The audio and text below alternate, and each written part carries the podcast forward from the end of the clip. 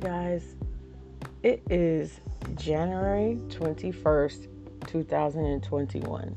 It's another day and another challenge, and I am your host, Samantha K, and this is the Samantha K Experience. Hi guys, wow, it's been a while. I haven't heard from you guys since last week or the week before, actually. Um, a little tidbit of information that I want to drop to you guys. Um, last week I was supposed to uh, ha- do an episode, and honestly, the same day that I was supposed to drop episode number four, I was feeling pretty bad, so I didn't get the chance to record anything at all that day. And I kept um, saying I was to do it, I was to do it, I was to do it, and then all of a sudden it's like things kept getting in the way. The next day, which was like Wednesday, I was like, well, I'm gonna have time to do it. And then I was like, oh my god, it's like there was so many different things going on. I just, I just couldn't get the chance to record. Then it got to the point where I was like, well, let me record on Saturday. And it was like, oh, no, that's not happening. I was like, oh crap. So I was like, well, you know what? I guess this is not going to work for me. And then Sunday came and I was like, well, this is a brand new week now. So what am I going to do? And I was like, well, for one, you have to change the entire show because the things that you wanted to review um, from the previous show, um, you didn't get to review them. So it was like, oh, great. So now I have to change episodes four and then possibly make another two part episode, which was like, okay, we've been there, done that. But now I'm like, all right, let me just, uh, you know, do another two parter and then maybe episode five um, later on in the week. So finally, I I'm here and I've had some time to sit down and record. So here we go. All right, so I know last episode I talked about reviewing um, the two movies called Breaking One and Breaking Two. Well, unfortunately, I know I'm not able to record uh, a review Breaking because I didn't get the chance to review Breaking at all. And it's kind of like, well, you know, I I promised you guys this and then I didn't do it, especially since it unfortunately the actor uh, Shabba-Doo had passed away um, in December. So I just wanted to um, do a tribute to him because of the fact that you know he was so influential and um, breakdancing and just dancing in general. So I just wanted to um, kind of do like a retro review on those two movies. But unfortunately, like I said, I didn't get a chance to do that because one heck of a week. But so I had to change the lineup for the show. Uh, today we're going to be talking about uh, the a couple of movies. Um, a movie called Rebecca, starring uh, Lily James and Armie Hammer. It's on. It's also on Netflix. It's like a romance uh, thriller movie, and I'm gonna get to that in a second. Uh, another movie that I watched recently was The Kissing Booth, uh, starring uh, Joey King. It's a uh, coming of age teenage drama movie. the first movie um, came out in 2018 it's also on Netflix and it's a part of a, a trilogy. I believe they just finished um, filming the third movie and it's in post production now for this year. Um, both the first movie and the second movie is now on Netflix. Um, the second movie, I believe, came out uh, last year in 2020, and I'm gonna be talking a little bit about that. As far as the TV shows, um, I did start. I just started watching. What I just started watching um the show called The Ripper on Netflix. I know I watch a lot of Netflix shows, and I'm trying to change that up a little bit, guys. But yeah, I am. I did watch all the episodes of Ripper. It was a limited series. Um, it was about the well. I'll just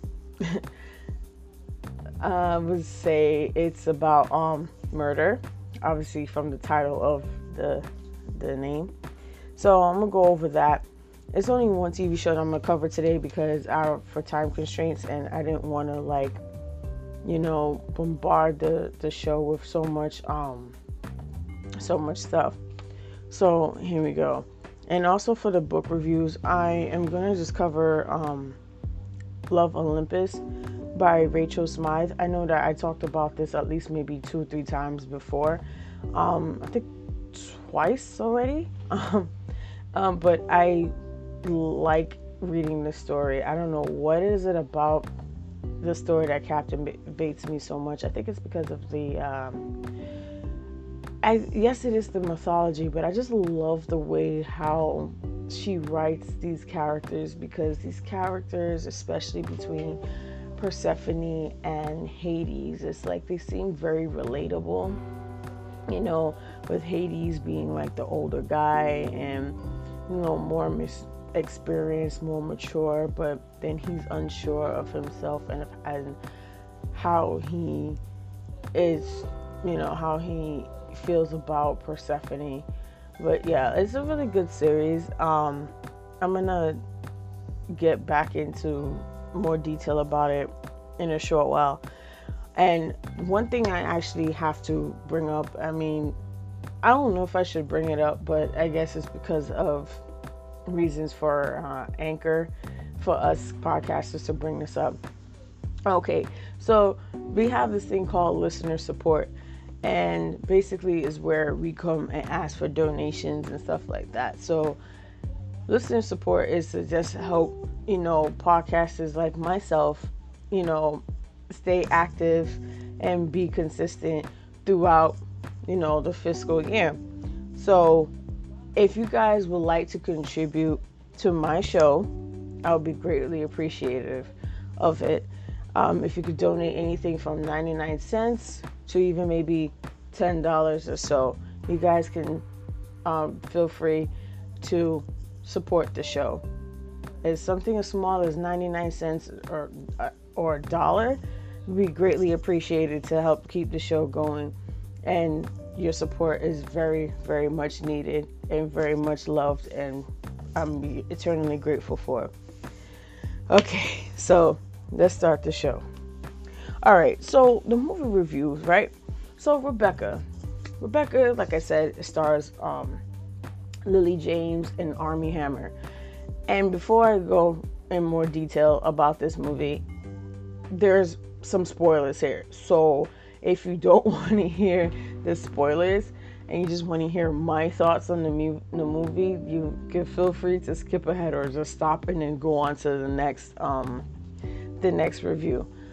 But yeah, this movie, yo, first of all, I was like, okay, a few weeks ago I saw this movie, right? And Rebecca, I would say, you know, typically, you know, I like to be more of like an eclectic uh, person. Like, I would like to watch different things, and you know, I don't like to stay in the same bubble.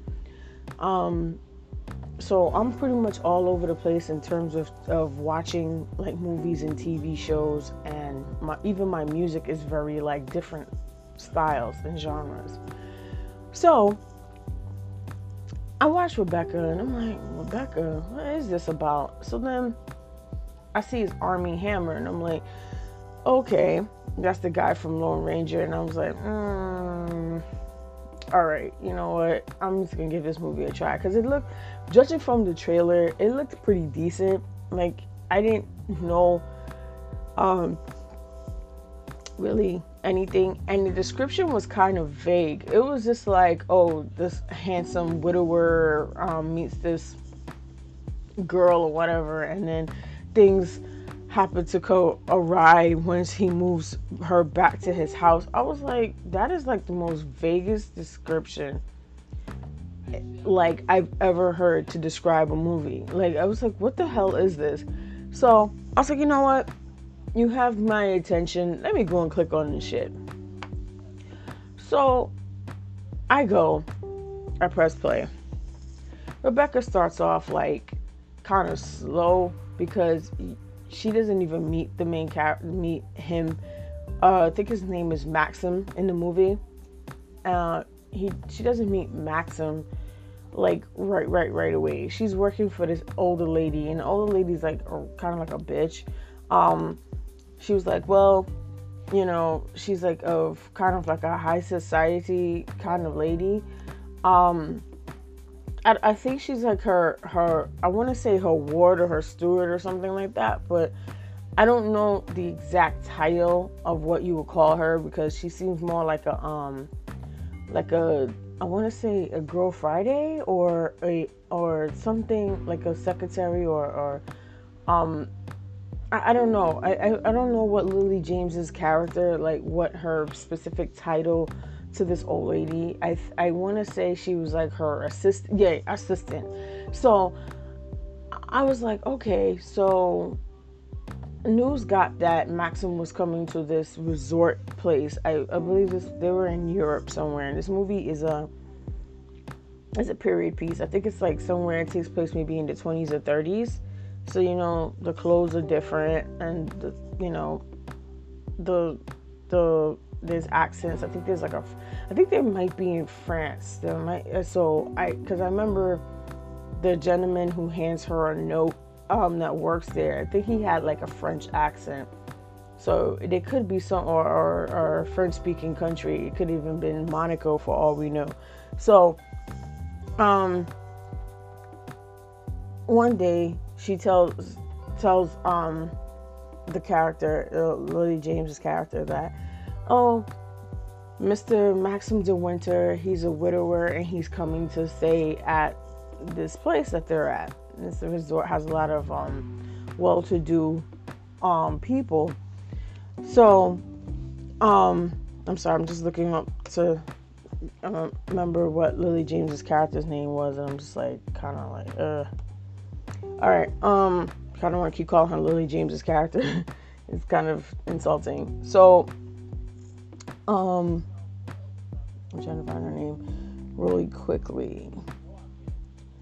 Oh wow, that's like really not helpful at all. They just call her Mrs. De Winter. I mean, but I'm pretty sure Homegirl had a name prior to that. all right, but anyway, um, so when the movie first starts, it's kind of slow, and when they meet, um, eventually the the older lady, she's like, well, you know, he's he's a widower and she's trying to get like to like get in with him, but he really seems not to be bothered and he just seems like very I want to say despondent, but he's like I really don't want to be bothered type of thing. But I think one day at at breakfast or at lunch, um the he sees how the lady treats her. Like very dismissive and very rude and stuff because she wants to sit down and read her book. And then it's like or write her book. I think she was writing in her journal or she was writing she was reading something. And they were like well you can't sit here because it's for certain types of people and she was like what so he says well she's with me and he was just doing her a favor. I don't think it meant to be like I'm gonna fall in love with this girl. I'm just helping her out because the lady that she works with is a complete bitch, and I just don't like the fact that she's treating this this poor girl, this poor woman like this. So I think that's what where where their connection is on that. So, um, Okay, her name, the only, the lady's name is um, Mrs. Van Hopper. Oh, and then Monte Carlo. Wow. I said Monaco, but that was close enough. Okay. So, yeah, guys, um, they really don't give this child a name. So they just got her. Okay. I'm getting mad now because they really don't have this girl have a name. And I'm pretty sure in the movie she had a name. Okay, anyway. All right. So I guess we'll call her by her name. So here's the thing.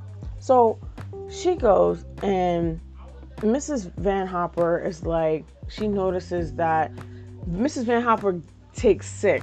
I don't know if it's because she I think she was out on a like a drinking binge with a couple of friends and she was saying a lot of derogatory things about the girl because it's like, oh, the girl um, is this and that, and she's like, she's so stupid, and I don't know why I keep her, and then she, you know, she was just saying a lot of reckless things about her, and like to her friends. Like she met like these two ladies and stuff, and they were dr- these old ladies, and they were like sitting around drinking one night, and it was just talking. And she was just talking a whole bunch of crap about this girl, and the girl's like really I wouldn't say she's very timid, but she's shy. Uh, uh, it's, uh, like she is shy, but it's like she's not really assertive in that regard.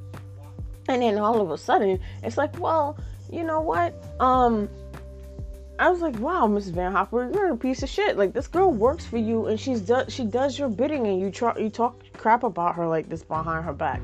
So that was one of those things like I really and truly don't like about certain characters because it's like this girl doesn't have a family. Her both her parents are dead, and there's nobody else.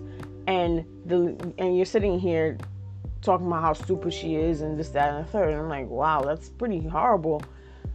So just by happenstance, which I which I thought was hilarious, and she just deserves this. She gets sick. I think she had like a hangover or something like that. So she's throwing up, and she goes and gets the doctor. while Mrs. Van Hopper is laid up for like a few days in bed, sick as a dog. Um, the girl uh, goes into goes downstairs and she tries to like hang out and read and stuff like that in the um, the dining area, and the guys are like, "Well, you can't stay here because you know i guess she's a she doesn't come from um, money. She doesn't have that certain type of ilk.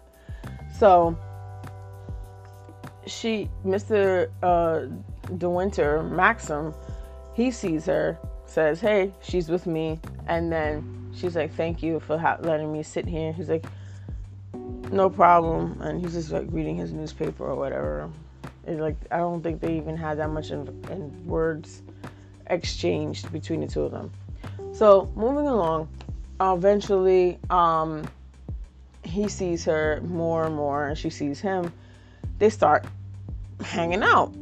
So every time she would leave Mrs. Van Hopper in the room, she would go and she would get a note from um, one of the, the the fine people working this establishment, and it's always for them to go and hang out. So he takes her to a place where uh, I think his wife, his his um his dead wife used to come when they first came to the on their honeymoon. So I'm like, hey, okay, this is kind of weird. Why would you take her to your dead wife, where a place your dead wife was familiar with? So I'm like, all right. So when she starts asking questions about what happened to Mrs. De Winter, um, Rebecca, which is the, the wife's name, he's very like distant. He doesn't want to talk about it. And I guess it's understandable because, you know, she just died like maybe six months prior. So he's still going through the motions of grief. And, you know, so you just want to give him some time to think. So eventually, things turn a little bit more spicy with the, between the two of them and he takes her out on another date. And he's I remember there's one part that had me kind of like, "Oh, okay, that was random." There was a part where um he goes and he's looking through a micro uh he call it a microscope. it's a periscope. it's a periscope? Yeah, it's a periscope. And she's like he's like, "Oh my, um oh, okay, maybe we should leave. And then I'm like, what is he looking at? Because it was a beautiful, it was a beautiful um part where they're looking. There's like nice water, and then there was a boat on a boat out there. So they're like, what's going on? She's like, oh, well, I want to see. He's like, I'm pretty sure you don't want to. And then she looks through a periscope. There's a couple on the same boat having sex right there on on the outside on top of the boat. And I was like, oh my, um, okay. And then he's like, well, I, I was trying to shield you from that. And she's like, oh. Then somehow, some way, that kind of leads into them eventually having sex. And I was like, oh, so we're just gonna do this right here on the beach then. okay. And he takes her back to um, the hotel after they had sex on the beach. and, you know, oh, I forgot one thing. He also lets her drive his car. So she's also learning. She sort of is kind of mm, sort of familiar with and without driving. So he teaches her sort of speak or lets her learn how to how to drive since she doesn't really have access to a car like that. So that's a little tidbit that you know I had to put in there. Um so basically Rebecca um the movie transitions into Mrs. Van Hopper finds out that her assistant is spending a lot of time with uh, Maxim. She starts telling her, like, oh, do you think she's giving her like crap about, oh, pretty much like, do you really think that he's really interested in you? Like, you're just, um, you know, uh, the the flavor of the week, pretty much, and you know, you're just very naive and being very stupid. And I'm tired of, um, I think she said she was tired of Europe or she was tired of the place that they were at and she was going to move back. And the girl was like, I don't want to leave. And she's like, Well, you don't have a choice because you work for me. So she was upset and she eventually ran into Maxim and told him that this is what the lady was trying to do. And he was like, Well, the only way to get out of this is if you just become my wife. And I was like, Whoa, that's a bit extreme, buddy. Like, what the fuck? Like, you guys know each other for the equivalent of maybe what, two fucking weeks? Like, two, three weeks? Like, what the hell? So he goes and he goes to the, the they both go to Mrs. Van Hopper and they announce their engagement. Mrs. Van Hopper tells him straight to his face, like, oh, she's happy, she's thrilled, and this, that, and the third. And then, no sooner than he leaves, um, she just starts tearing into the assistant and says, oh, you don't know anything about love. And he's just pretty much going to leave you. And, you know, she was very uh, much of a Debbie Downer. And then the girl, in her first moment of assertiveness, she tells her, like, well, you don't know what you're talking about. And I want to be with him and I love him and that's it. And she leaves and she, she closes her door. So she ends up, uh, so the movie kind of jumps a bit. Um, we don't know when exactly they got married, but they show it in pictures um, that they get married. It wasn't like anything really serious. It wasn't like a whole bunch of friends and family came. It's kind of like on the fly type of wedding. So, um, they get married. They apparently have their honeymoon, and he's like, "I'm gonna take you back to Manderley, which is my house." And I'm like, "Okay." So this is where the movie's gonna pick up because it's kind of um dry within the first half hour of the movie. So it's like you really have to stay in on top of the movie just to make sure, like, if there's a, a to see if there's a point. So basically they go they go back to Manderley and the first thing you notice is a character called Mrs. Danvers, who is his wife's former uh, caretaker assistant. Mrs. Danvers obviously has a typical trope of this lady is not to be trifled with. Like she just has this air about her. It's just like, listen, bitch, like you're in my domain now, so whatever I say goes. So Mrs. Um, Danvers doesn't take kindly to the new Mrs. De Winter. Everything that this girl does is wrong. She, what does she do? She gets chastised of sort of for not asking Mrs. Danvers for help at anything because the new Mrs. De Winter wants to be more independent. And I get it because now she's free from her obligations from Mrs. Van Hopper. So she wants to live comfortable and wants to get to know like the the goings on in the Manderley house. She's not used to this type of, of waiting on me hand and foot type of thing. She's not used to that lifestyle. So she's trying to do things and still be her own independent person. We get that. But then Mrs. Danvers starts doing the most. And don't get me wrong, the main character, Mrs. De Winter, she does pretty some stupid shit too. Like there was a, a room that um had all of Rebecca's um invitations and her figurines and stuff. She goes, she accidentally breaks one of them and puts them inside of a little cubby hold area. And then later on in the movie, one of the um the staff members of the house gets blamed for breaking the thing, no, for stealing it. So Maxim and, and and Mrs. Danvers, I believe it was at the time, or another no, another um servant is pretty much getting on this poor young man for for breaking or for stealing this thing, and he's like, I didn't do it, I didn't do it, I didn't do it. So then she finally comes up and she confesses, yes, it was me. I accidentally broke it, and um and Mrs. Danvers was like, Well, what did you do with it? I said, It's inside the cubby area or whatever. And then Maxim was already pissed off from a previous situation. And he's like, Well, that's just good to know that, you know. Then we find out in the movie that Maxim sleepwalks. And then she follows him um sleepwalking and she went to go touch him because he's going to this other room that's on the other side of the house where Rebecca used to be. And Mrs. Danvers, who's obviously don't sleep and creeping around the goddamn house like she owned the place, tells her, "Don't touch him because you can't touch um, sleepwalking people. It's very dangerous to wake them."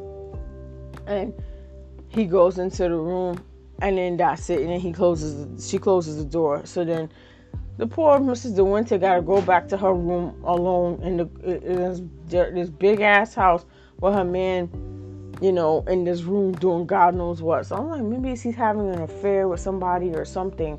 So at this point, you really don't know enti- entirely what the hell's going on in this movie because you're like, okay, this movie went from nice little romantic, sweet, you know, semi boring couple, you know, to why am I seeing seeing this guy sleepwalking? And then when I when she asked him about it, he's like, "Well, have a nice day. You know, enjoy your breakfast." And then just leaves the parlor room, and it's like, what the hell? So it was a lot of things where he's he did certain things that just came came off very like dismissive and disrespectful. And I'm like, wow, okay. So moving on ahead, it was like then she starts seeing Rebecca's ghost and just flowing through the house. I remember there was one there was one point where it was a cringe moment. She said she wanted to keep having they used to have these um these events, these ball gown events at the house where uh, Rebecca used to throw them, used to host them and she was coming up with trying to come up with an idea of what to wear. So at one point when she goes into the the the wing that Rebecca used to stay in, everything is just completely about Rebecca. Her hairbrushes, her clothes, her um you know, every little thing like certain things is just embroidered with the letter R in it. They even kept her old stationery. Like it was just like Rebecca this all the time. Like there was no as the main character just could not escape none of the stuff that was involving Rebecca. And you would think that a woman who passed away six months ago, you would have gotten rid of at least a lot of her shit instead of keeping it in the house. And then the man marries this new girl, and it's not like the staff didn't know that he married her. Word had to been had to get out when he sent it back to Manderley saying that I'm remarried and this, that, and the third, all of a sudden now it's like Rebecca this all the time. So now the main character start feeling a certain type of way, and eventually she discovers like this weird decrepit beach house that has like um like the um it has like something that she discovered like a um those little round circle things that you see on the boat that has like the the boat's name on it.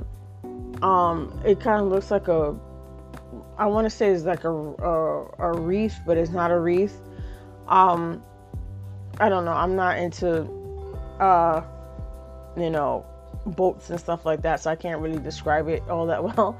So she goes and she sees all of this stuff and then she sees like this weird guy who who's um hiding behind a curtain and her Rebecca's dogs are drawn to this guy. And she goes and the guy's like, "Oh, this is um the lady's dog and she doesn't come around anymore." You know, and then it starts to unravel like certain things like what happened to Rebecca. So then Mrs. De Winter outright asks what happened to her. The husband, Maxim, shuts down again. He's like, he's really not trying to talk about this. He's like, did she die out here? Did she drown? Did she, you know, what happened?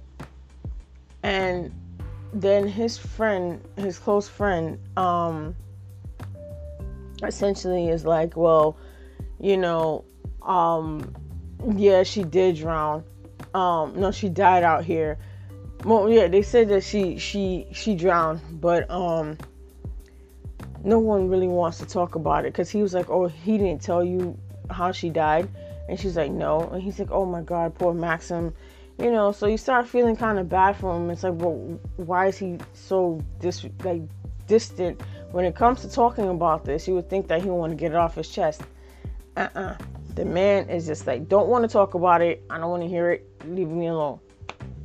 So it later comes out, uh, Mrs.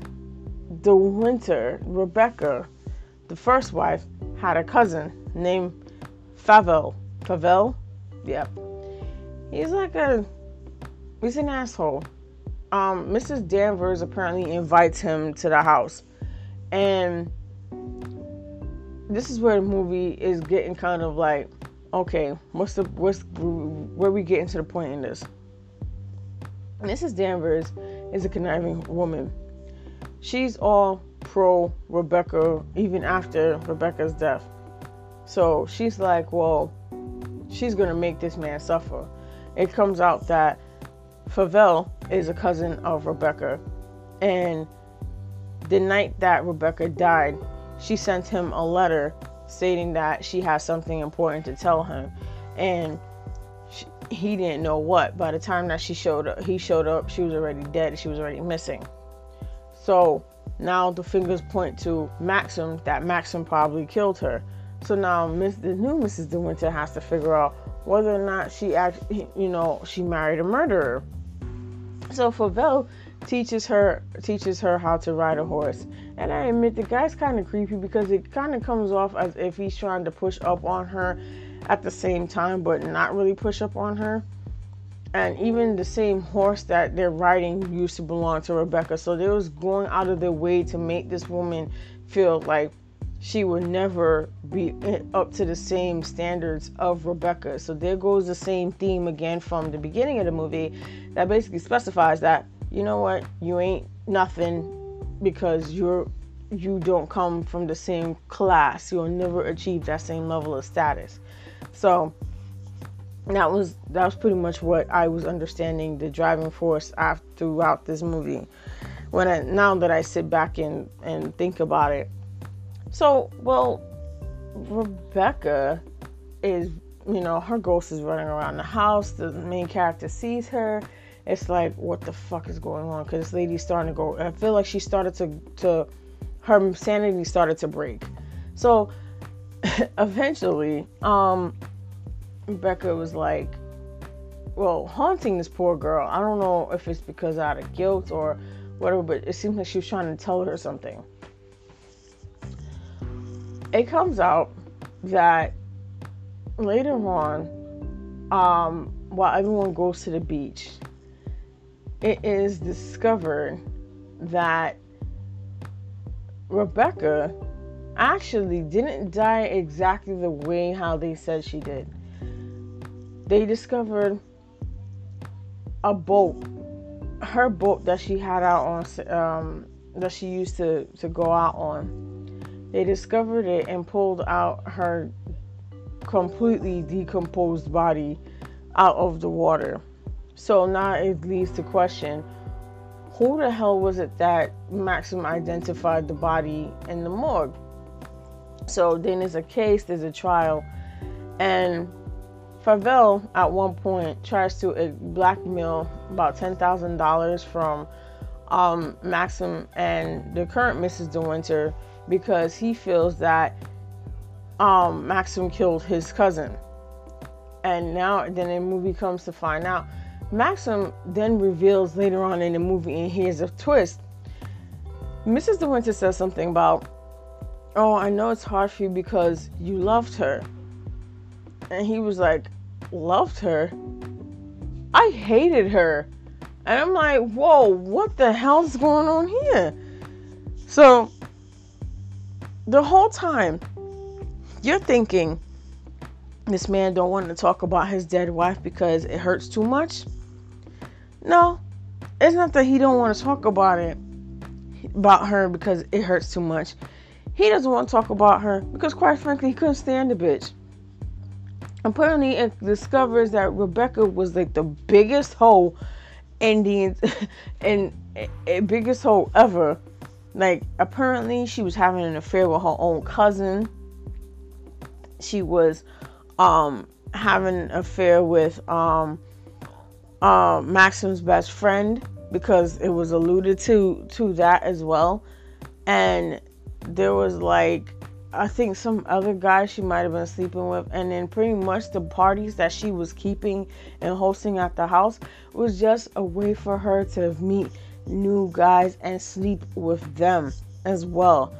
Apparently, she was a wild child. I, f- I feel like Rebecca and Maxim's marriage was a marriage of convenience. Uh, and the way how the marriage was set up was that Rebecca would turn around, sleep with these guys or whatever, and then she would just ridicule her husband. So it was one of those things like he was happy she was gone. So then it comes to find out it's alluded that um, before she died, she alluded that she told Maxim um, that she was pregnant, and when and she said, "Would it be funny if um, I ended up being pregnant and it wasn't even your child?" So it was like, wow, this woman is a real. So you're thinking, is he telling her, telling the new the new wife this because of reasons, or like what really happened? So essentially he did kill her, but it was more like she begged him to. So Rebecca apparently writes the letter to her cousin telling him that she has something important to tell him to make him aware that something might be wrong. The same time she goes, she tells um Maxim all of this crap and she says, hey, if you want to end end it all and don't, and, you know, how about you just shoot me? Apparently, Maxim Maxim did, and if I guess must be in a fit of rage or just, you know, distress. Um, he shoots her, puts her body in the boat, um, and lets the boat go out to sea, and I guess um, drown her or I think he said she was already dead by the time that um that um you know I think he said she was already dead. So he put her body on the boat and and then let nature or whatever take its course he ran the boat aground which caused the boat to sink so I think he thought no one was going to find the boat, but unfortunately, something digged it up, and then here comes the boat. So, um, and then he also had identified the body at the morgue, and he thought it was her. So he didn't know that the body was still underwater the whole time. So he thought it was her. So when the court case comes now, the new Mrs. Winter is taking more of an assertive role because she realizes that after he told her the story, she's like something is off here. Something has to there has to be evidence to clear him to say that he didn't kill her intentionally. So she was like, so they said that she went to go and see a doctor about the pregnancy. So nobody knew who this doctor was. So the main character, she goes and ends up finding out, hey, guess what? The, she wasn't. She finds a finds a doctor in England or whatever it was, and discovers in her medical records. By the way, breaking into the medical uh, the man's medical records is a crime in itself. So they discover that she was not pregnant at all. She was experiencing nausea because she had terminal fucking cancer. Okay, that made it seem like, and they said that her belly was was was um getting a bit big because that was the tumor. That's what made it seem like she was getting pregnant, and and because she had asked to have her clothes let out a bit. So, with that being said, she had terminal fucking cancer. One, she never told Mrs. Danvers that she had the cancer because when she first when they first discovered the medical records, they were looking for her actual name. That'd have been too easy. So if she put everything in Mrs. Danvers' last name, but only her first name. And then that's what happened. So then they found the records. Favell basically makes this whole big ass scene about how he was gonna kill him because he killed his baby. I'm like, first of all, ill, you was having sex with your own cousin, and then you tried to tell Maxim about how you was hoping that he would share his wife with the uh, with him and the others that they used to do the same thing with Rebecca. And I never felt so happy in my life to see somebody get punched in their face. Maxim punches him in his face. I'm like, oh, he should have beat your ass even further. But then she was like, Maxim, no. She kept trying to control Maxim. I'm like, nah, just let him beat him up. He deserves it. He's he's trying to extort money.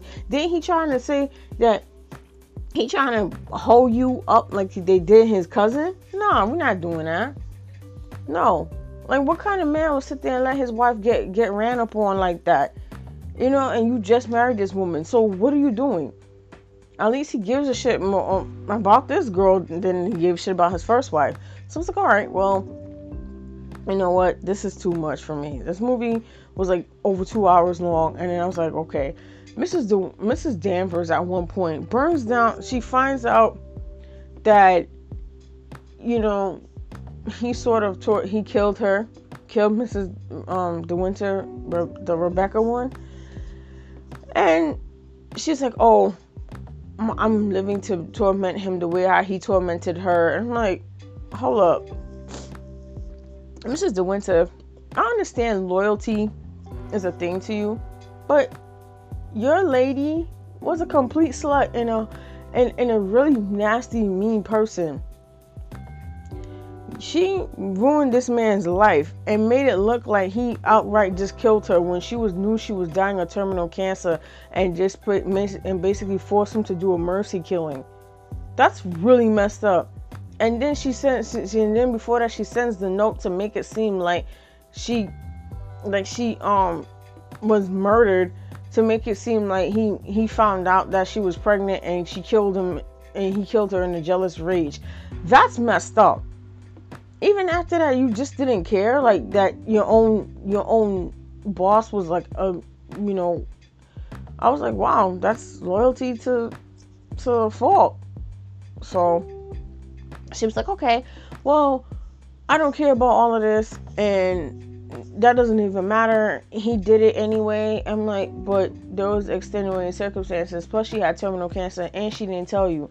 So, how much does she actually really give a shit about your opinion? And you're sitting there brushing her hair and thinking about all these memories and all this other stupid shit, but and and treating the, the new Mrs. Um De Winter like crap, like helping her design a ball gown and her and I put on a wig to make it look like it was his um his I think it's his cousin or something like that. No, not his cousin, his his great aunt and from a portrait and have one of the other maids help her out and then when she comes downstairs to, at the party Maxim lambastes her because apparently it was an outfit uh, that that um that Rebecca had custom made for her, her herself and you set her up to make her look bad, you're saying you're gonna help her, and and she's like, you saying to help me, this and the third, and she was like, oh, you don't think that you're ever going to be like her. You're never going to be. I'm like, what is what's you these people and thinking because somebody is of different standards doesn't mean that they have to be the same way. They could be just themselves. They don't have to live. You try. You want to force them to be live up to the expectations. Now, I'm going to tell you one thing.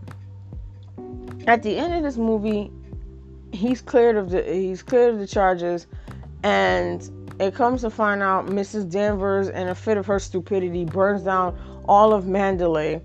So then, when Mrs. De Winter comes and she finds her at the the edge of the cliff, she's like, "Please don't do this. Do not kill yourself." And she was like, "Oh, I'm gonna see to it that you you two um deserve each other." Something like that. She says, "Oh, she was gonna ruin them." And I'm like, "How is your death going to?" So she jumps off the cliff into the water, and I'm like, okay, good riddance? I shrug. Because I was like, well, even if there was something that you, you know, you decided that you were going to get back at them, how is your death going to accomplish that? Unless you set up a whole series of saw events that that was going to happen. So I was like, anyway, this movie is like, okay. Now, here's my point of view on the movie. Um, I know there was like some details that I left out, like the fact that um, uh, well, I was gonna say something, I just completely forgot.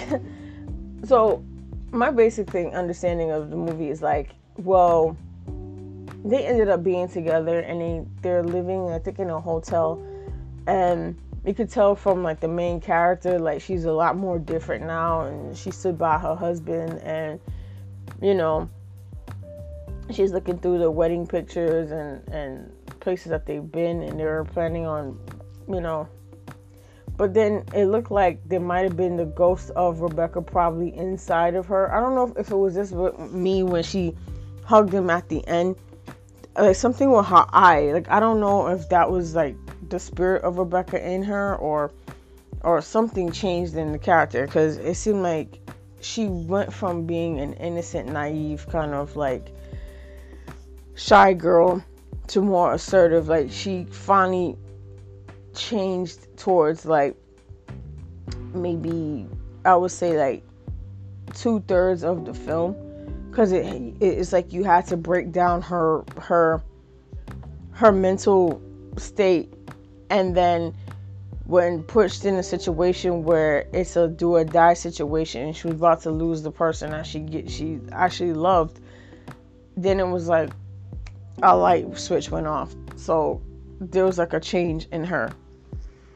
Now, here's my personal opinion on certain things about the movie. Once I found out that I think for me, I, I, I feel like loyalty goes a long way.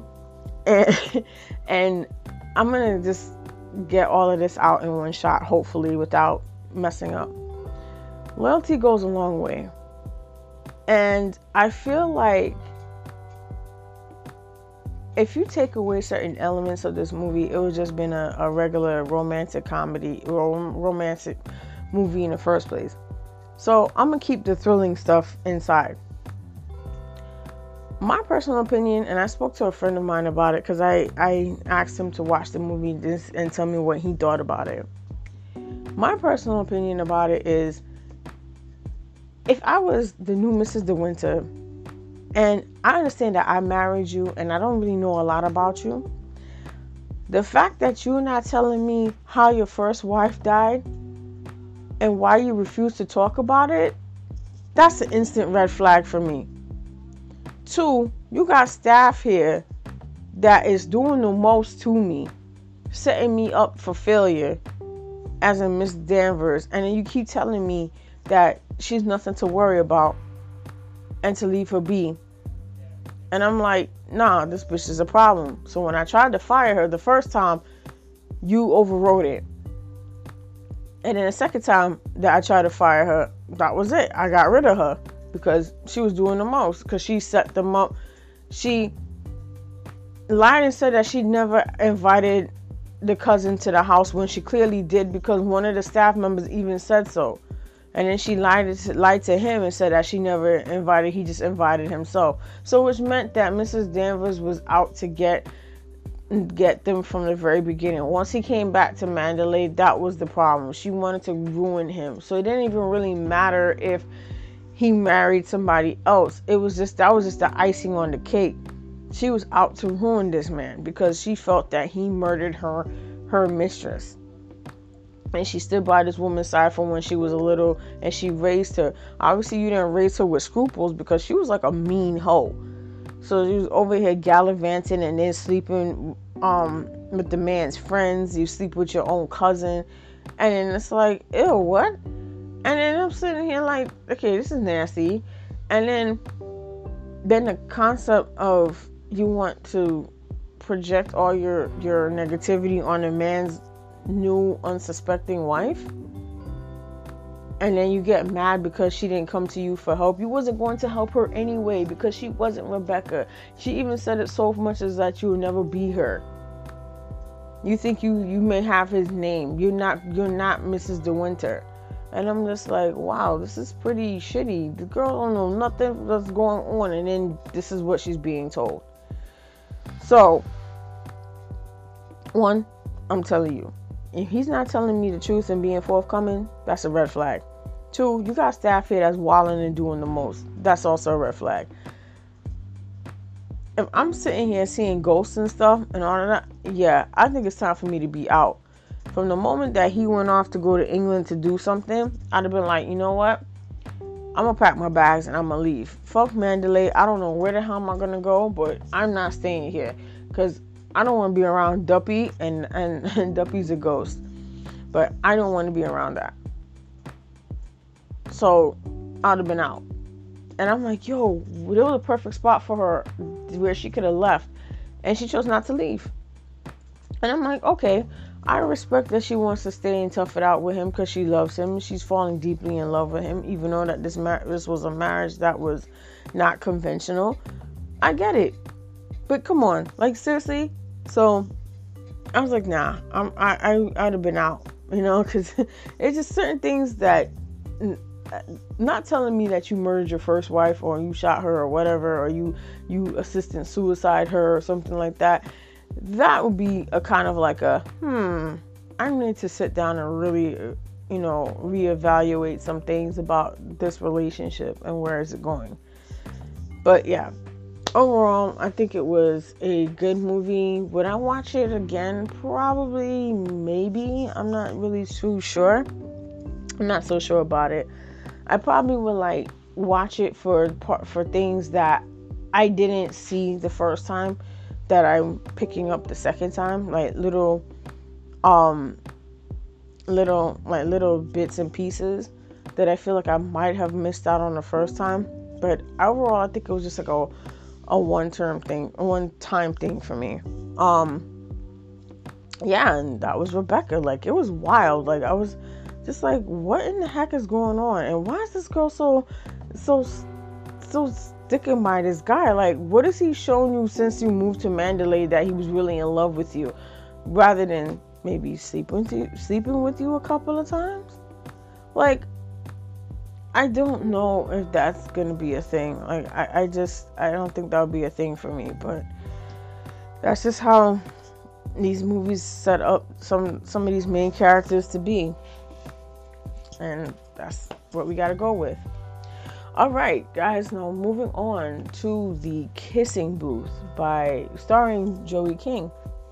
I mentioned earlier that it was a uh, teen uh, comedy, and basically it's about um, these two characters who share the same birthday. I think the birthday was July 7th, if I wasn't mistaken. So their moms know each other. They were like best friends, and they give birth. And one character's name is, I believe, is it Ellen? Yeah, Ellie. Her character character's name is Ellie Evans and Lee Flynn. So it's a boy and a girl.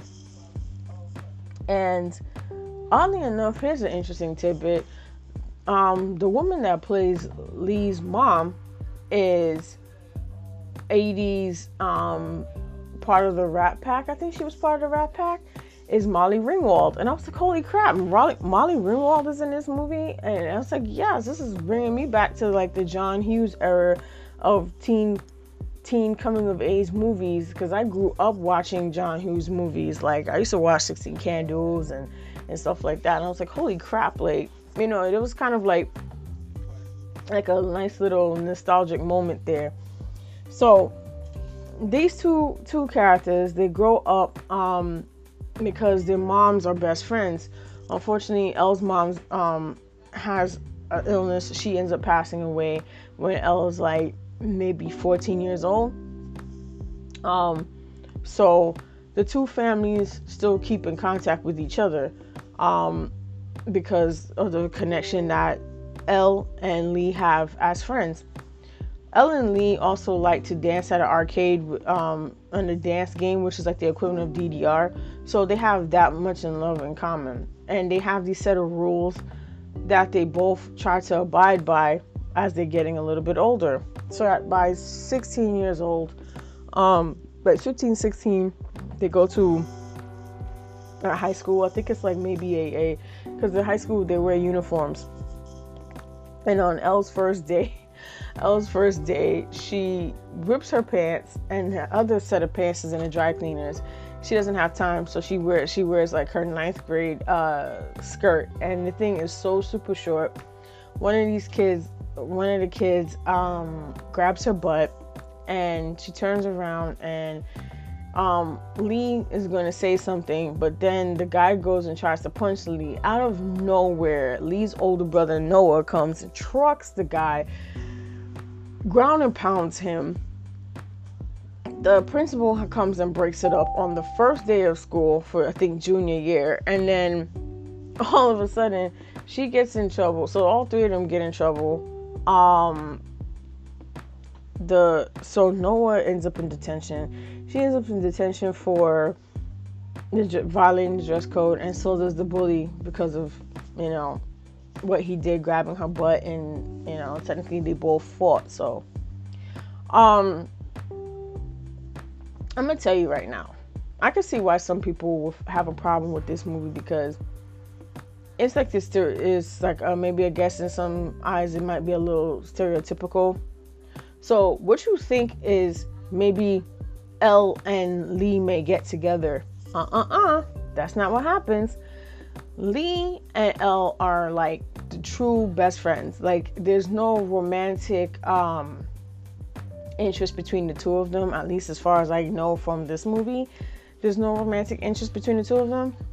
Um, but Elle ends up falling for um, for Noah, who is the older brother.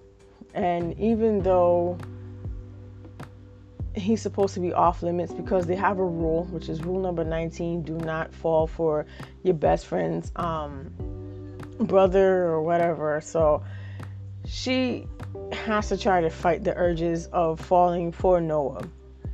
Noah is very, very, very rude. It, it's like he's.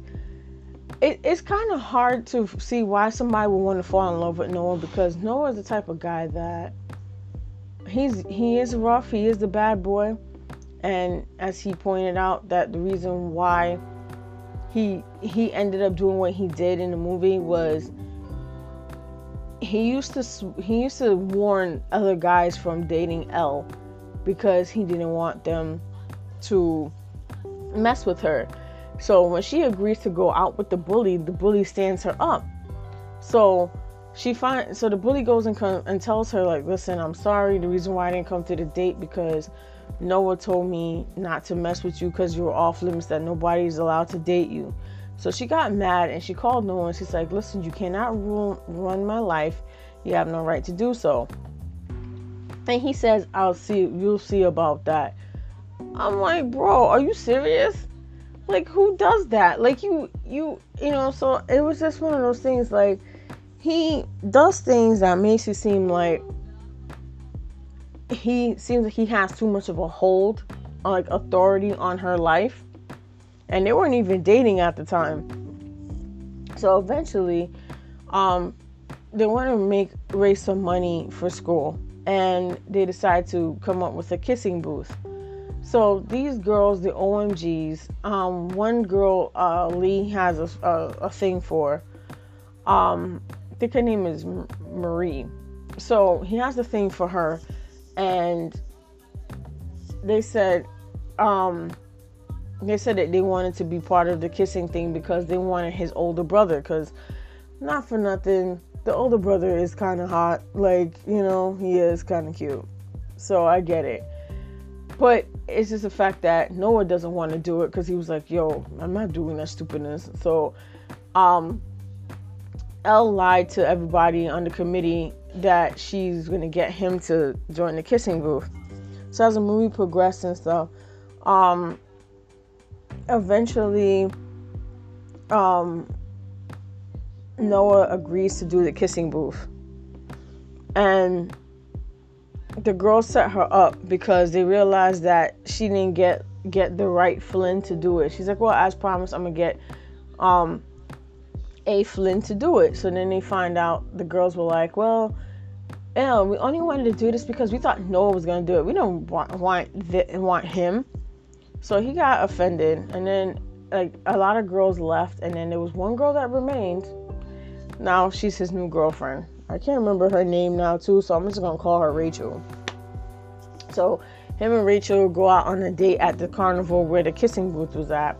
They seemingly have a good time.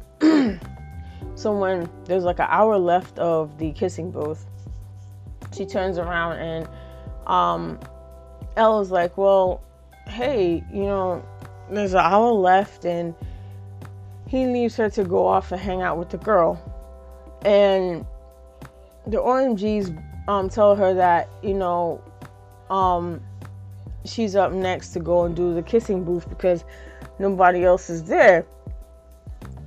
And so she's like, okay, I'm not sure if I really want to do this.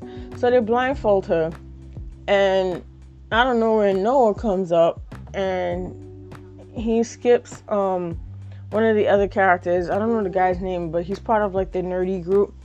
So he's like, oh, um, you want to uh, skip me? He's like, oh, sure, thanks, dude. So he skips him, and he goes and he kisses Elle, but Elle feels like the fireworks is there.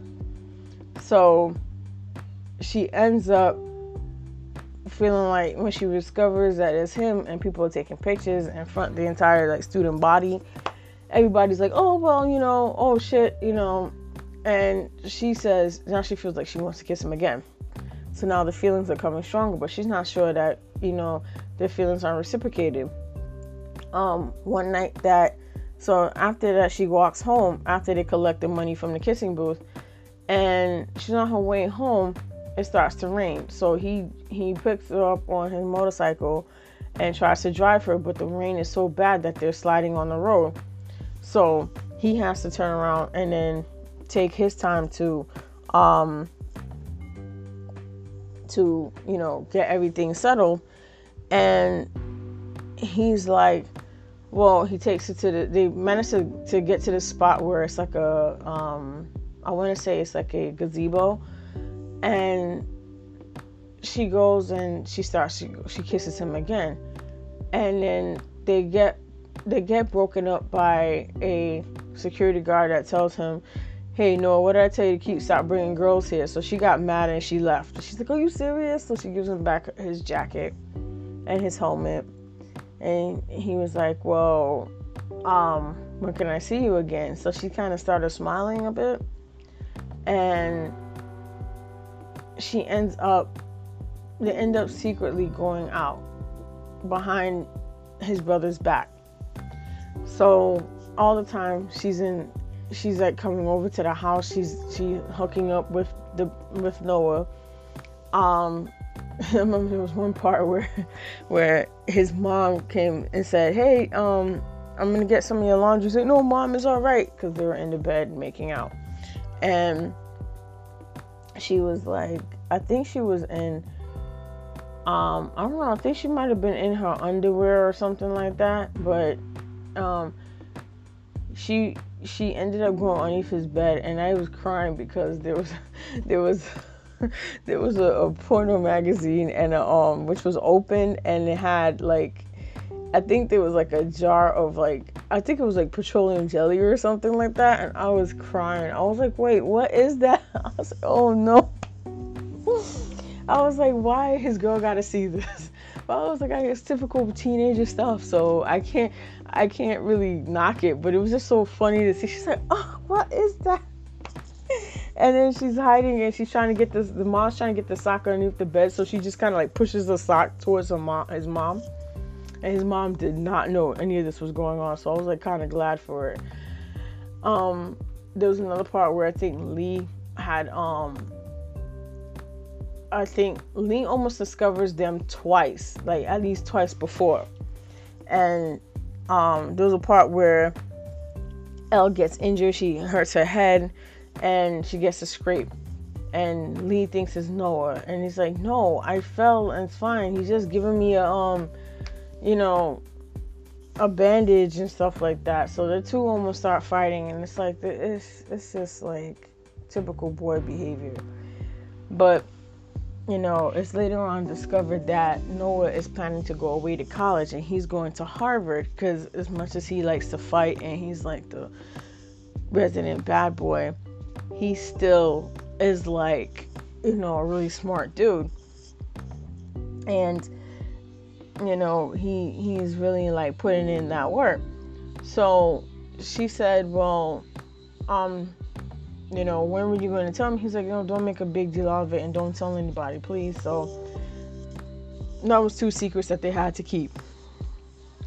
Eventually um it comes out that uh, lee discovers them kissing in his room. And Noah and Lee start um start to argue. So um she tells Noah to back off, so she goes to talk to Lee. As soon as Lee um her start to talk and she tells him, Listen, I'm sorry, I didn't mean to um do this and he was like telling her like you know he's not gonna care about you he's just gonna use you like the rest of the girls and she's like it's not like that and he was and she was saying and then noah had came down to try to talk to him and then they started trying to fight and he was like just listen. Like so he kind of like straddled him to try to stop him from forcing like some from to fighting.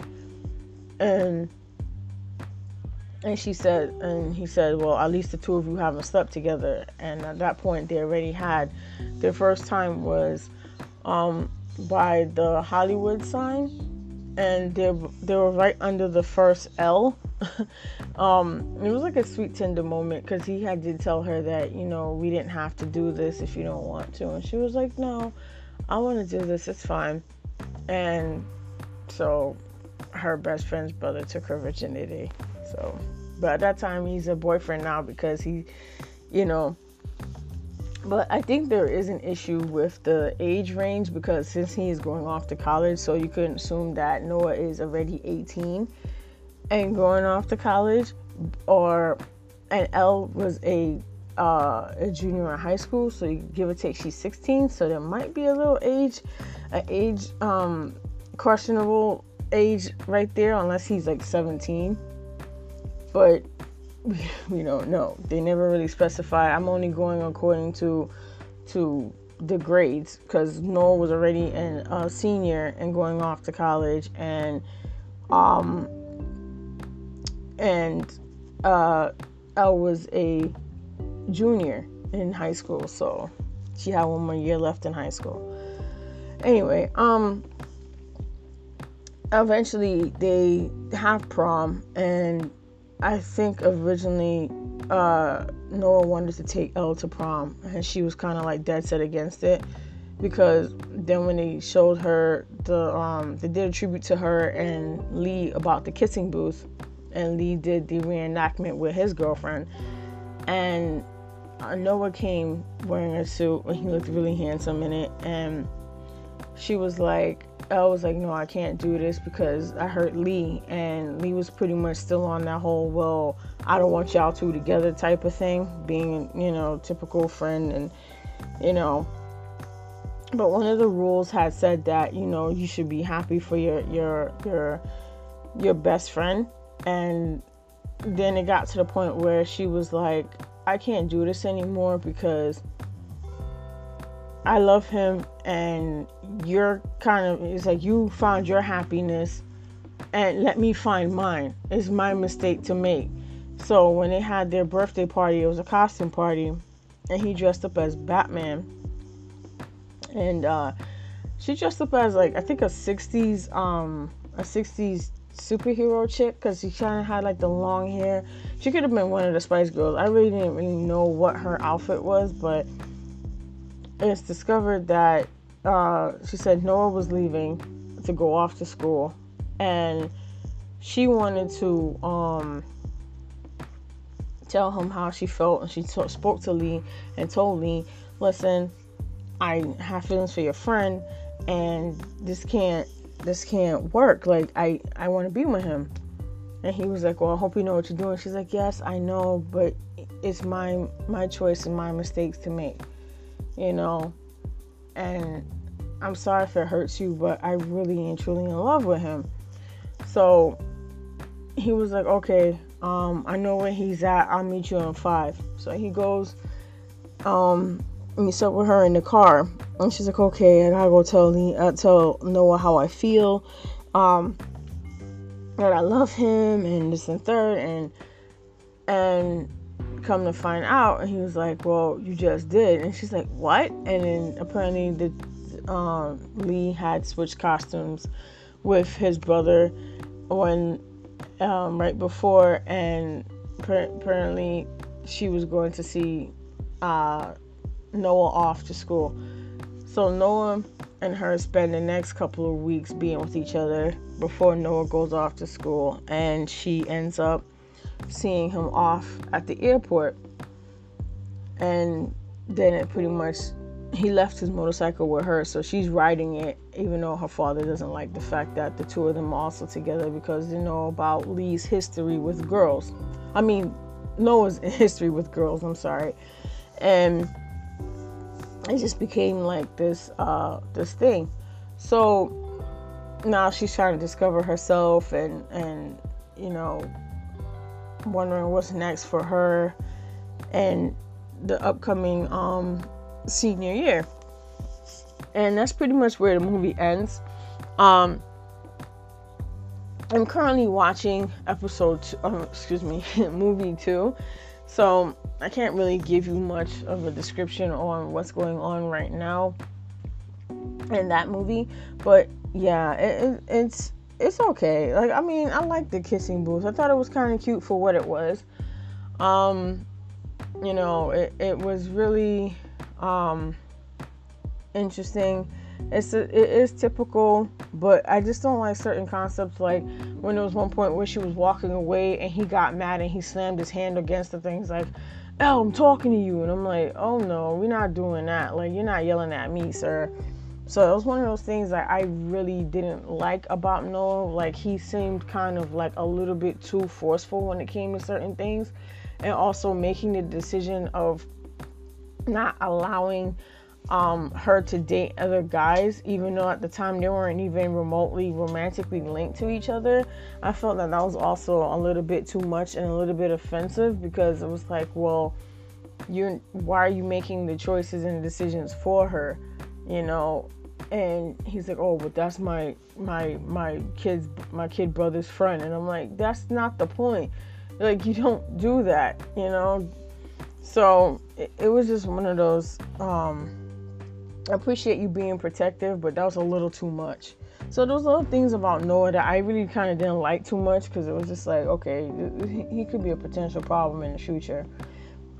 Um, he's always quick to anger and stuff like that, and it's like, uh, it's a bit much. But I guess she could see the good in him, you know. And I like the fact that he went and he had a straightforward conversation with her dad after everything had came out and he had a man to man with him and he's like listen sir i know you don't want me to be with her and stuff like that but i really do love your daughter and i really want to be with her and you know regardless of what you say or not. So i think the father respected him enough that the boy came to him and told him that how he felt about everything regardless of what the father might have said. So I respected that he he said that much because he put he put it out all on, on the table um in front of the father and just told him how he felt. Like he didn't really mean for all of this to happen. He didn't start out, you know, catching feelings for his daughter and he knows about his reputation, but it's just like it's something about Elle and then, you know, he he would love to take her to prom if she wanted him to. Like he he put his best foot forward. Um, even to the point where he didn't even originally tell the father why he got in detention the first day of school because he was trying to defend her honor. So it was like, you know, you could kind of see the good qualities in Noah, but you could see the bad qualities in Noah. And but that's like typically with anybody, but it's just that you could see like he he's he's not a really a bad guy, but he just has these tendencies. So it, it was kind of like it was all right. I, I guess it was okay for what it was. Um, so right now I'm currently watching the sequel, and when eventually when the third movie comes out, I guess I'll be watching that too. So um, that's all I have for the kissing booth. All right, so I know you guys are are expecting me to talk about the Ripper series about the Yorkshire murders. Um, because I know that you know today's episode is kind of long. Um, the Ripper is basically about these uh, murders that happened back in the 70s and 80s.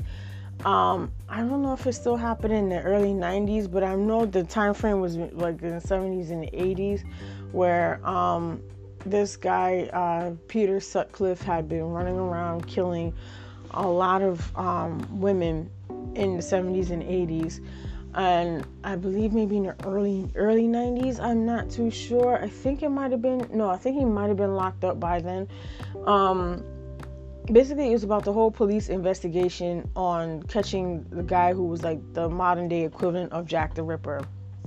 By the end of his killing spree, it is known that he had killed at least maybe 13 women over the course of of of the time frame and assaulted uh, maybe I think about maybe 10 more in the process because there was more victims that were still alive um, that they've mentioned to the police about who this guy the this guy's mo his mo was to hit some hit the hit women in the head and he would um either stab them and he just leave them in various parts of of the city like Leeds and he would just he was just like pretty much almost all over the map.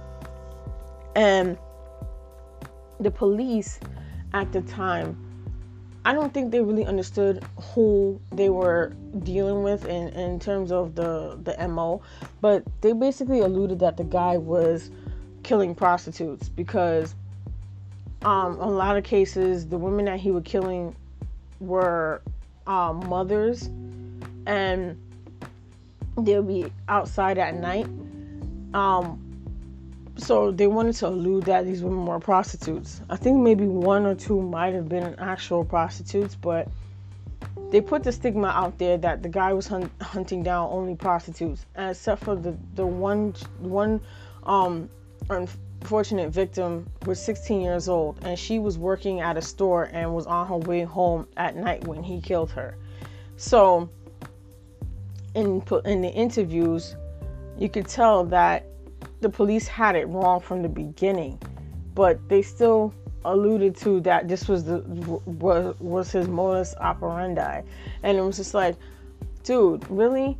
Then they found out later on that one of the police police um, officers had investigated and even spoken to him as a suspect when he had given his captain the information. The, the captain pretty much did nothing and it just sat on on the desk and that was it.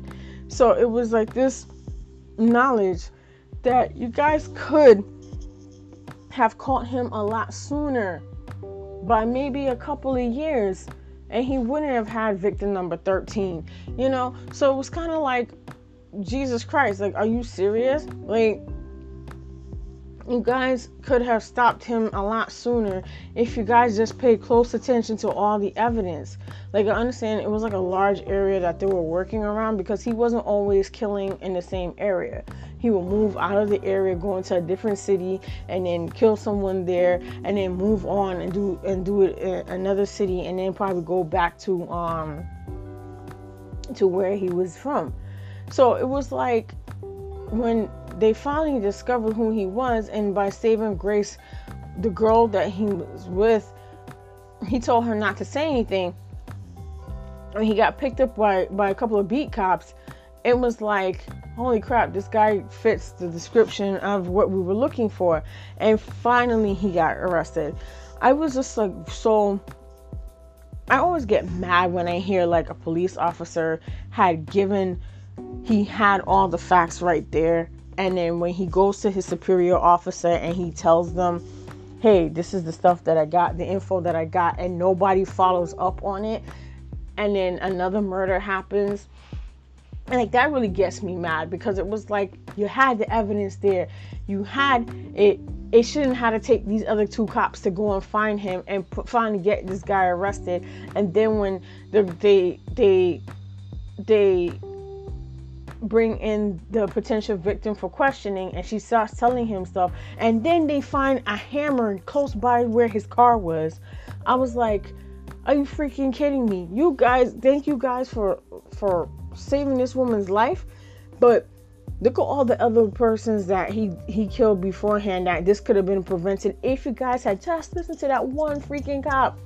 Like so it, it was just like really unsettling to to hear that. Um and it was like a really good series. Like i i like watching documentaries and stuff but it was just like i was just so annoyed by the fact that you know you had it's like it was right there and it's just people dropped the ball. And i think that's a lot of and that's like one of the major problems with like the police investigations because people always seem to drop the ball all the time in certain things. And especially when you're working with a lot of um detectives and then you guys have to share information it's kind of hard especially in certain times like in certain eras and certain decades sometimes you didn't we didn't have the technology that we have now. And a lot of times back in the day certain cities and certain police departments didn't talk to other um, police departments um, along the way. So it was one of those what was it certain cases stayed in-house and other cases stayed in-house in, in a separate district. So there was never like really a proper correspondence between the two it was like it was literally working one case and having two investigations and then keeping two separate things, even though they should. They talk to each other and take notes and, and, and pick each other's brains about what's been going on and, and, and you know how to capture this person. Luckily they captured him and when they said a lot of people was like, This guy you would think that he would have been some guy that people would notice, but he wasn't somebody that you know anybody would have paid attention to. So i guess that's why it made it so easy for him to do what he what he did and get away with it for so long. So and he kind of modeled try to model himself as the original um, jack the ripper from the whitechapel murders back in the 1880s so it was like okay this guy thinks and he you know even his handwriting the letters that he sent to the police it was like certain things that he would say were coinciding along with um that of Jack the Ripper. So it was just like, okay, this is nuts.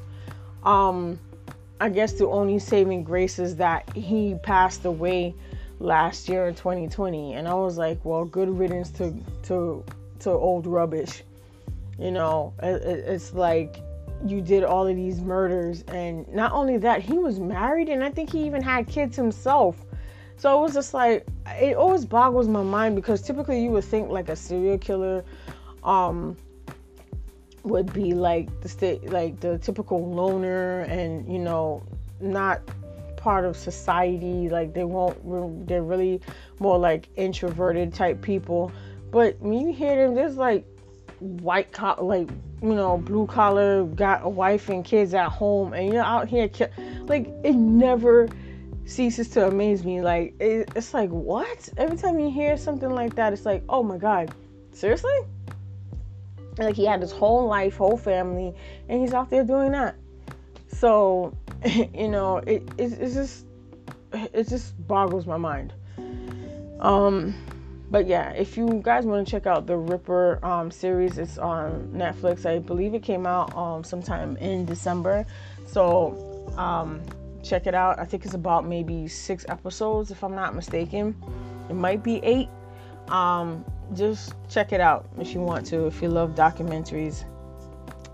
And now, for Lore Olympus, this is going to be my last review my last topic for the day because I got to go and pay some bills. Um, Lore Olympus, which is a, which is a webtoons um, comic by Rachel Smythe. I am in love with this series. Like I'm in episode, I believe I'm in episode. Um, I think I'm just now entered the 40s, and I'm nowhere near close to ending season one yet. I think I have like maybe 60 some odd episodes to go. It's a long, it's a long season.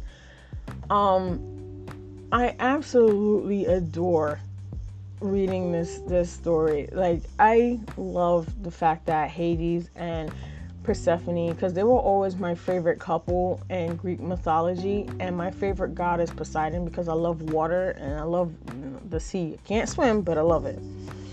Um, I think for me, um, what I really enjoyed about it is the way how Rachel tells the story of um, these characters.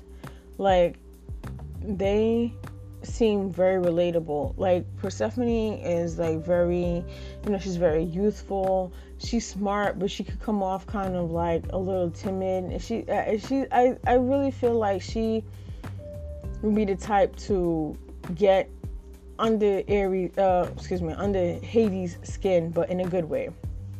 Like for instance, there was this one uh, scene that I recently read where she plays chess with him. I'm not going to tell you in what context, like what was around the whole story about it, but she makes it look like she is not able to play chess. Like she's going to get washed up. He's going to beat her in like two minutes and, you know, that's it.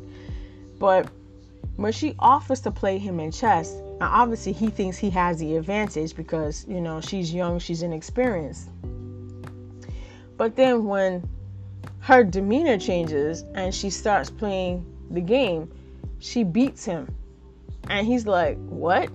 So it was one of those like she could kind of come off, I wouldn't say ditzy, but she doesn't know everything, but she low key knows everything. So she's not as she's not as as as maybe dumb as a lot of people think she might be because she might come off that way, but she is very smart, very intelligent 19 year old Persephone and who lives with Artemis and in an apartment.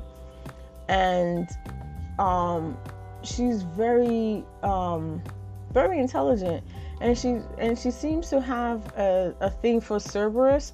The dog loves and adores her. Like it even broke away from the underworld to go and find out where she was. Like I guess it must have smelled her scent. So she goes and she puts um, a wreath of, of, of pearls around its head. And then it goes back to the underworld, and Hades is like, What is this on the dog? So I think for me, I love the story because it's so cute. But it's such a, uh, even though that is drawn in a way that's kind of cutesy, to me at least, it's not chibi cute, but it's cute enough because the characters represent different colors. Like Hades, uh, I keep saying Hades. Yeah, it is Hades. Hades is like a dark blue as opposed to her hot pink. So when she goes into the underworld, the the color, her pink color pops against the blue. And when he goes out, you know, traveling, his blue kind of pops with everything else around him in his environment. So I like that. I like how certain color, how certain characters are portrayed by certain colors. Like, um, like Hera, she's yellow, so she's the goddess of. It's like almost like she has this vibrant light about her, you know. Even though she could be quite a, you know, handful. And uh, Zeus is like a like an indigo or something like that. You know, he has long, long flowing hair.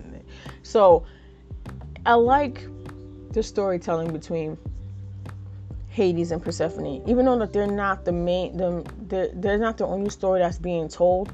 Like they mentioned the story of Eros and Psyche, and I thought that that was really a good um, storytelling on that part. is just like I like the fact that how she makes it more modern and more relatable in terms of like how the characters are being portrayed. Like you could tell that you know these are characters that you can support and get behind. Like these are actual people, you know, that have real problems. So I think I like that about her her storytelling. Um but yeah, right now I'm in currently I think in episode 40, 41 somewhere right there. And so right now I'm like maybe 2 years or 3 years behind because the story started in 2018. Um, so I'm a few years behind, obviously. So I need to like catch up. Um, but when I do, I get so caught up in the story, and I'm like, I want to know what's ha- what's happening next and next and next and next. But I gotta slow down because I have other things that I have to review. But yeah, guys, um, honestly, I can't tell you enough about uh, Lore Olympus. Um, there's other things that I'm to be reviewing in episode 4.5. Um, but hopefully, I could get some time to watch these things and re- and record episode 4.5 um maybe tomorrow or later on tonight and just upload it tomorrow for you guys so you have that to watch uh, and listen to excuse me but without further ado I'm going to be out. I obviously been doing this for over an hour and this is my longest show so far guys and I'm like wow I can't believe it. Um I just want to make some quick notes.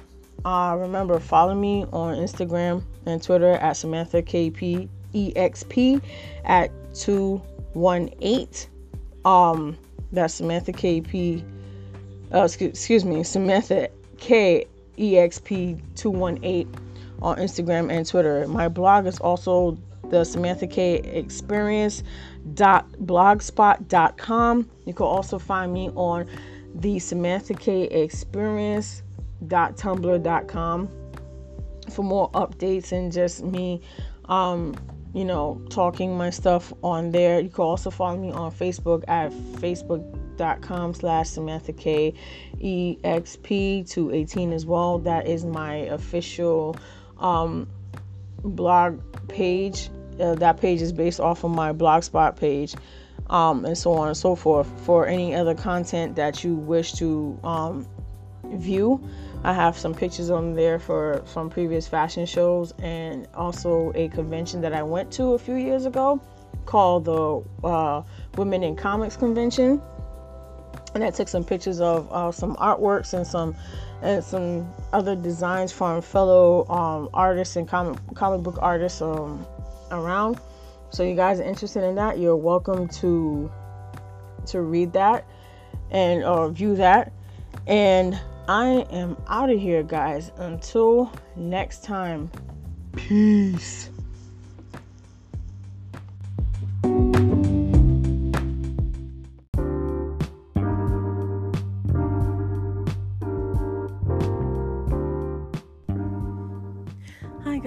Samantha K here from the Samantha K Experience. Just want to let you know new episodes on Wednesdays and Saturdays. You don't want to miss it. See you then.